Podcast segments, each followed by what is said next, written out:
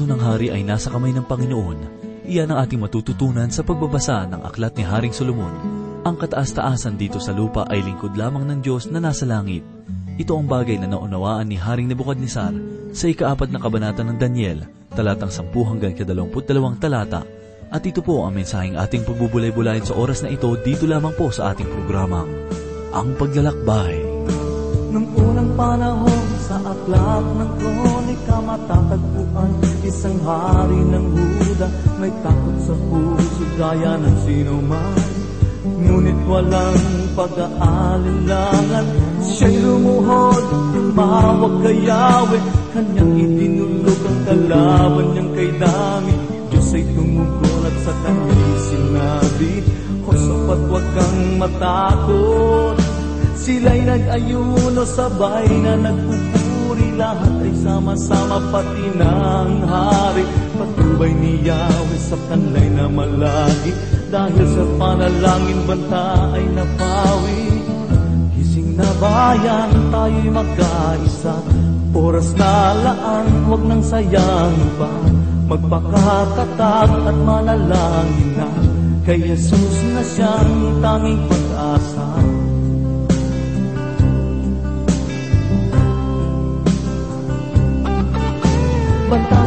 ating bayan ating nalalaman. Kahit ang iba'y nagbubulag-bulagan Di mo may tatatwa ang katotohanan. Isang araw ay wala ng kalayaan. Kawawang bansa kung si Jesus di maghahari Walang patutunguhan tiyak na masasawi Ating inang bayan walang pasubaling. Kukunin ng kaaway sila'y magwawagi na bayan tayo magkaisa. Oras na laan, huwag nang sayangin pa. Magpakatatag at manalangin na. Kay Jesus na siyang tanging pag-asa.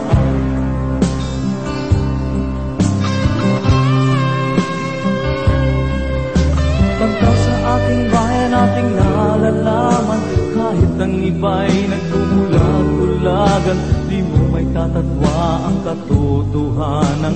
Isang araw ay wala ng kalayaan. Kawawang bansa kung si Jesus di maghahari Walang patutunguhan tag na masasawi Ating inang bayan walang pasubaling. Kukunin ang kaaway sila'y magwawagi Gising na bayan tayo magkaisa. Oras na laan, wag nang sayangin pa Magpakatatag at manalangin na Kay Jesus na siyang tanging pag-asa. Gising na bayan tayo magkaisa Oras na laan, wag nang sayangin pa. Magpakatatag at manalangin na Kay Jesus na siyang tanging pag-asa Isang mapagpalang araw ang sumainyo mga kaibigan. Ako po si Pastor Dan Abangco na, muli ay nagaanyaya sa inyo upang samahan ako na ating saliksikin at pag-aralan ang mga salita ng Diyos. Tunay na puno ng kamanghamanghang pangyayari ang aklat ni Propeta Daniel, kaya't patuloy po natin itong pagbulay-bulayan. Masahin po natin ang ipinahayag ni Propeta mula sa ikasampu hanggang sa labing anim na talata. Ngayon ay ganito ang mga pangitain sa aking pag-iisip habang ako'y nasa higaan. Ako'y nakatingin at narito, may isang punong kahoy sa gitna ng lupa. At ito'y napakataas. Ang punong kahoy ay lumaki at naging matibay, at ang tuktok nito'y umabot hanggang sa langit. At ito'y natatanaw hanggang sa dulo ng buong lupa. Ang mga dahon nito'y magaganda, at ang bunga nito'y marami, at do'y may pagkain para sa lahat. Ang mga hayop sa parang ay may lilim sa ilalim nito. At ang lahat ng tao ay pinakakain mula roon. Aking nakita sa mga pangitain sa aking pag-iisip habang ako'y nakahiga sa aking higaan at nakita ko ang isang bantay. Isang banal ang bumaba mula sa langit. Siya'y sumigaw ng malakas at nagsabi ng ganito, Ibuwalang punong kahoy at putulin ng kanyang mga sanga. Lagasin ang mga dahon at ikalat ang kanyang mga bunga. Paalisin ang mga hayop sa ilalim nito at ang mga ibon sa kanyang mga sanga. Gayon may inyong iwan ang tuod ng kanyang mga ugad sa lupa. Nagapos ng bakal at tanso sa gitna ng murang damo ng parang. Hayaan siyang mabasa ng hamog ng langit. Hayaan siyang makasama ng mga hayop sa damo ng lupa. Hayaan ang kanyang isipan na pusong tao ay mapalitan ng puso ng hayop at ibigay sa kanya, at hayaang ang pitong mga panahon ay lumipas sa kanya. Mga giliw na tagapakinig, ito ang nilalaman ng panaginip ni Haring Nebukadnesar. Nakasentro ito sa isang puno na tumutubo ng napakataas halos abot langit at halos punuin din ito ang lupa. Ito ay isang bungang kahoy, sapagkat ang mga bunga nito ay kinakain ng lahat. Ang mga hayop ay nagpapahinga sa lilim ito, at ang mga ibon ay nakadapo sa kanyang mga sanga. Sa banal na kasulatan, ang puno ay maaaring kumatawan sa maraming bagay. Ang puno ay maaaring kumatawan sa tao. Tunghayan po natin ang ipinahayag ni Haring David sa unang kabanata ng mga awit, talatang tatlo. Siya ay gaya ng isang punong kahoy na itinanim sa tabi ng agos ng tubig na nagbubunga sa kanyang kapanahunan, ang kanyang dahon na may hindi nalalanta. Sa lahat ng kanyang ginagawa ay nagtatagumpay siya. Sa ikalabing pitong kabanata ng Jeremias, sa ikawalong talata, ay ganito naman ang ipinahayag. Sapagkat siya ay magiging tulad ng punong kahoy na itinatanim sa tabi ng tubig at gumagapang ang mga ugat sa tabi ng batis. At hindi natatakot kapag dumarating ang init sapagkat ang mga dahon nito ay nananatiling sariwa at hindi mababalisa sa taon ng pagkatuyo, sapagkat hindi ito tumitigil sa pamumunga. Ang puno ay maaari din kumakatawan sa isang bansa. Alamin po natin ang ipinahayag sa ikadalawampu at apat na kabanata ng Mateo sa ikatatlumpu at dalawa at ikatatlumpu at tatlo. Kaya pag-aralan ninyo mula sa puno ng igos ang kanyang talinghaga. Kapag malambot na ang sanga nito at umuusbong na ang mga dahon, alam ninyo na malapit na ang tagaraw. Gayun din naman kayo. Kapag nakita ninyo ang lahat ng mga bagay na ito, alamin ninyong siya ay malapit na, nasa mga pintuan na. Makikita din natin ang ipinahayag ni Propeta Ezekiel sa ikatatlumput isang kabanata mula sa ikalawa hanggang sa ikasyam na talata. Anak ng tao, sabihin mo kay Faraon na hari ng Ehipto at sa kanyang karamihan, Narito, tingnan mo, ikaw ay ihahambing ko sa isang sedro sa Lebanon, na may magagandang sanga, at may mayayabong na lilim, at napakataas, at ang kanyang dulo ay nasa gitna ng mayayabong na sanga.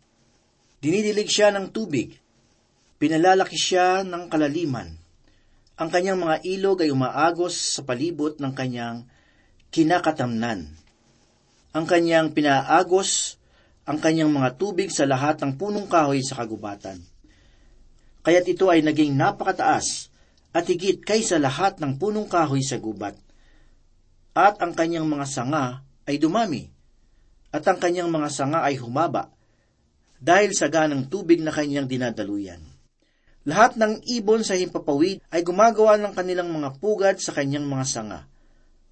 At sa ilalim ng kanyang mga sanga ay nanganak ang lahat ng mga hayop sa parang, at sa kanyang lilim ay naninirahan ang lahat ng malalaking bansa.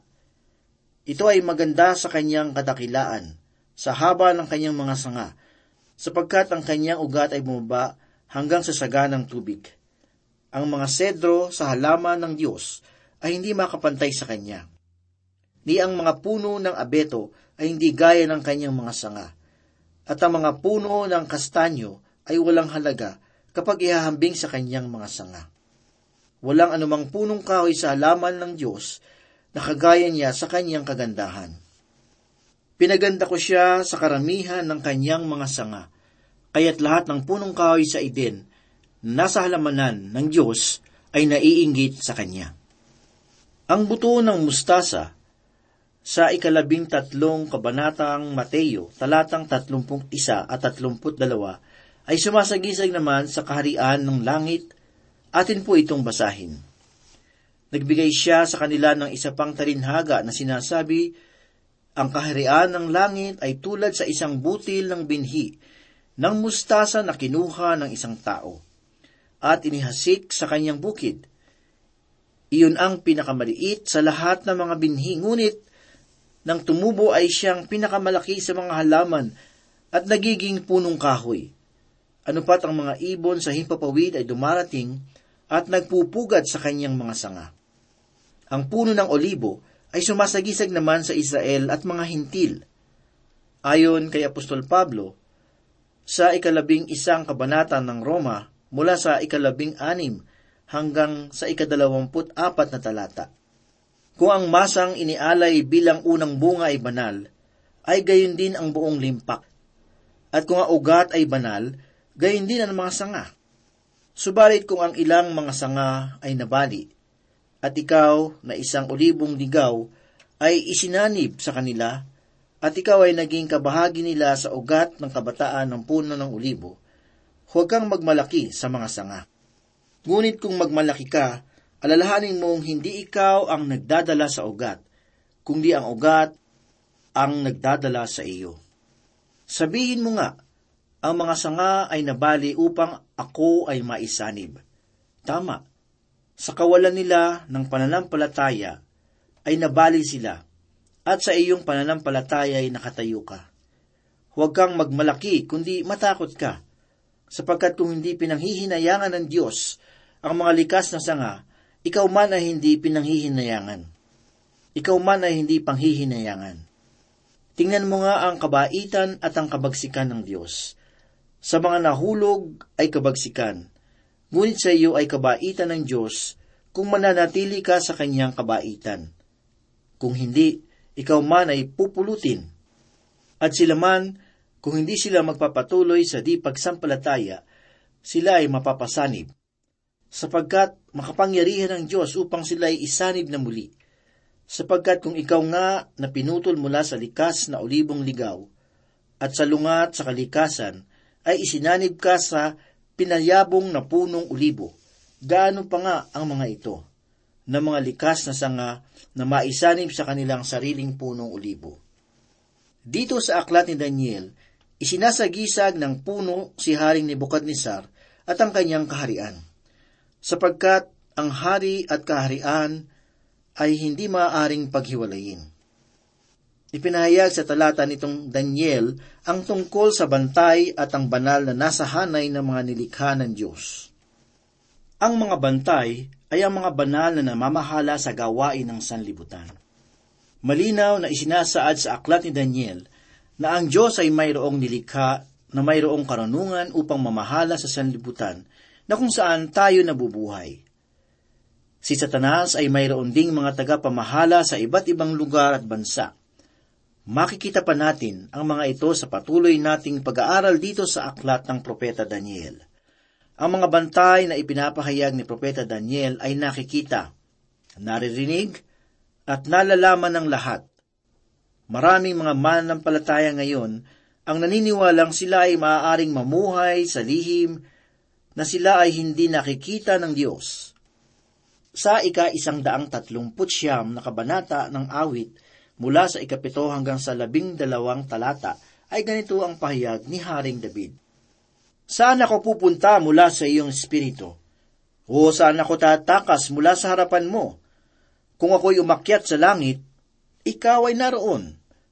Kung gawin ko ang aking higaan sa selo, ikaw ay naroon kung aking kunin ang mga pakpak ng umaga at sa mga pinakadulong bahagi ng dagat ako'y tumira, doon may papatnubayan ako ng iyong kamay at hahawakan ako ng iyong kanang kamay. Kung aking sabihin, takpan nawa ako ng dilim, at maging gabi ang liwanag at nakapalibot sa akin, kahit ang kadiliman ay hindi madilim sa iyo. At ang gabi ay kasinliwanag ng araw, ang kadiliman ay kaliwanagan ay magkatulad sa iyo. Mga kaibigan, ang mga lihim na kasalanan dito sa sanlibutan ay isang bunyag at bukas na aklat sa kalangitan. Ang kanyang mga nilalang na may karunungan ay nalalaman ang lahat tungkol sa atin. At kung ikaw ay isang mananampalataya, dapat mo nang isang guni sa Diyos ang iyong mga lihim na kasalanan sa iyong buhay at ito ay tuwid. Ngayon ang punong ito ay ibinuwal at pinalibutan ng bakal na tanso upang ipakita na ito ay muling tutubo sa paglipas ng pitong taon. At ang puso ng pinuno ay magiging puso ng isang hayop. Dumako naman po tayo sa ikalabing pitong talata. Sinabi ni Propeta Daniel, ang hatol na ito ay sa pamamagitan ng utos ng mga bantay. Ang pasya ay sa pamamagitan ng salita ng mga banal, upang malaman ng mga may buhay na ang kataas-taasan ay namumuno sa kaharian ng mga tao. At ibinibigay niya ito sa kanino mang kanyang naisin, at pinamumuno niya rito ang pinakamababa sa mga tao. Mayroong tatlong bagay na ating matututunan sa panaginip na ito ni Haring Nebukadnesar. Ang una, ipinahayag sa talata na ang kataas-taasan ay namumuno sa kaharian ng mga tao. Kung inaakala ninyong ang Diyos ay umalis at pinabayaan na ang sandaigdigan, ay nagkakamali kayo. Ang sandaigdigan kailanman ay hindi nawalay sa Kanya. Si Emerson na isang mananaliksik ay nagkamali ng kanyang sabihin, ang mga bagay ay nasa upuan ng kabayo, at ito ang nagpapatakbo sa sangkatauhan. Subalit mayroong ibang nakaupo sa upuang iyon, at siya ang may kontrol sa daigdig. Sa ikalawang kabanata ng mga awit mula ikaapat hanggang ikaanim na talata, ay ganito naman ang pahayag ni Haring David. Siya na nakaupo sa kalangitan ay tumatawa, at ang Panginoon ay kumukutya sa kanila. Kung magkagayoy, magsasalita siya sa kanila sa kanyang puot, at tatakutin sila sa kanyang matinding galit. Na nagsabi, Gayon may iniligay ko ang aking hari sa Zion, sa aking banal na burol. Sinabi ng Diyos na ipagpapatuloy niya ang kanyang layunin sa sanlibutan. Hinahayaan niyang si Satanas ay gumawa sa sanlibutan para sa isang layunin – mayroong bagay na ipinakikita ang Diyos sa kanyang mga tagapagbantay ngayon. Ang mga bayan ay bumabangon at bumabagsak upang ipakita sa mga tao na ang Diyos ang nangingibabaw sa lahat ng bansa.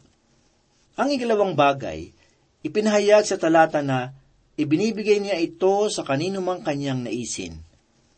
Maaaring sabihin ninyong ang mga iba't ibang partido o grupo ang nagluklok sa mga may kapangyarihan ngayon – ang Diyos ang nagluklok sa mga ito.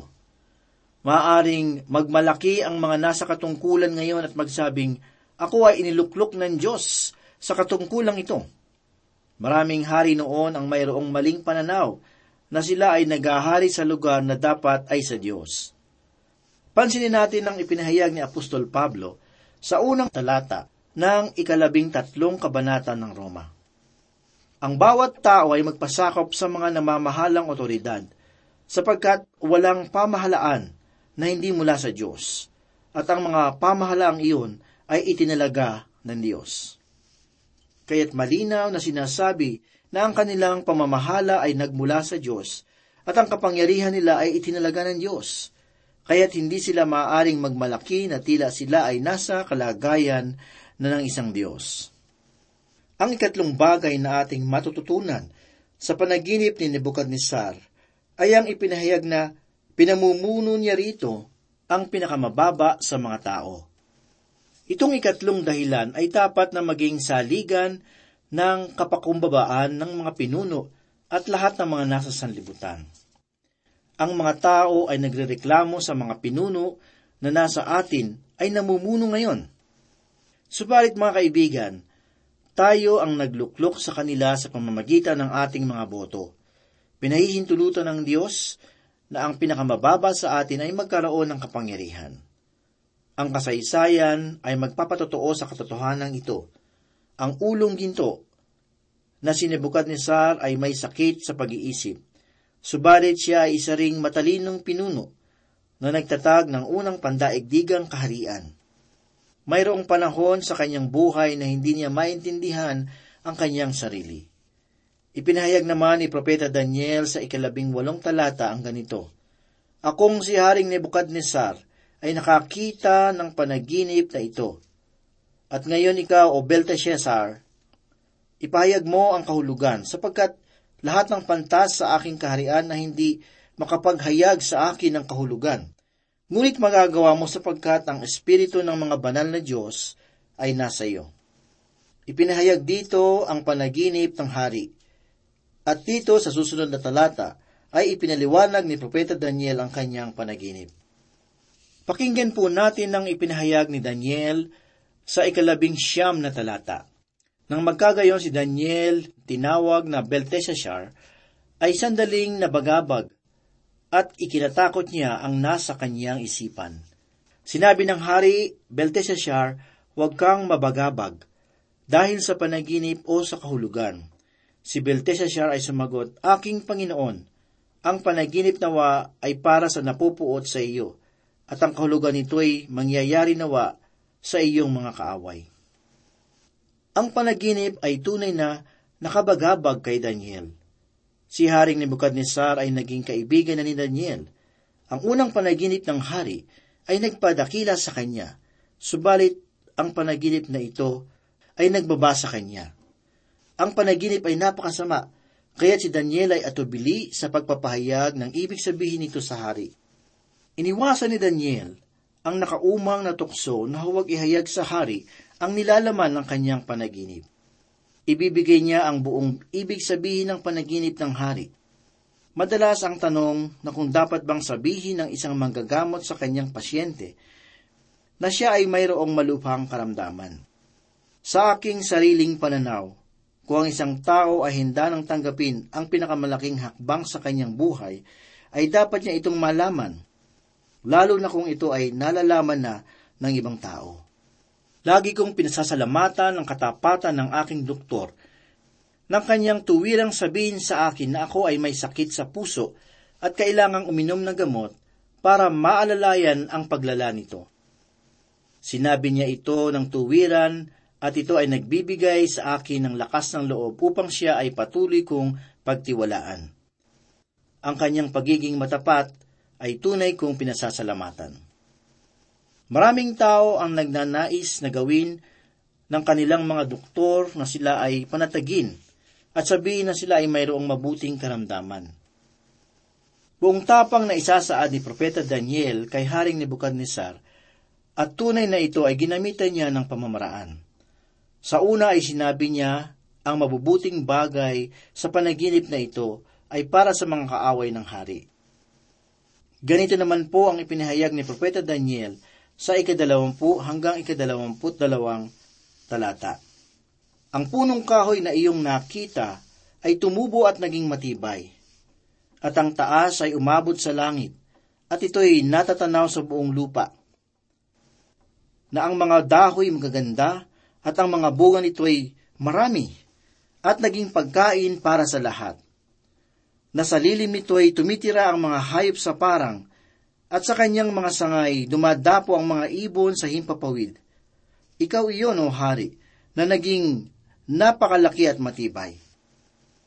Ang iyong kadakilaan ay lumaki at umabot hanggang sa langit, at ang iyong kapangyarihan ay hanggang sa dulo ng lupa. Ang puno ay sumasagisag kay Nebuchadnezzar. Siya ay lumakas at naging dakila. Isa siyang pangdaigdigang pinuno. At inilalarawan dito ang katauhan ni Nebuchadnezzar at ang lawak ng kanyang nasasakupan.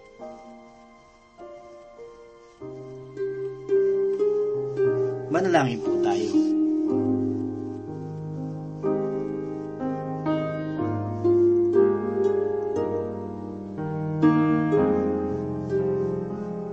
O Panginoon, marami pong salamat muli sa nakalipas na ilang minuto sa pag-aaral ng iyong salita.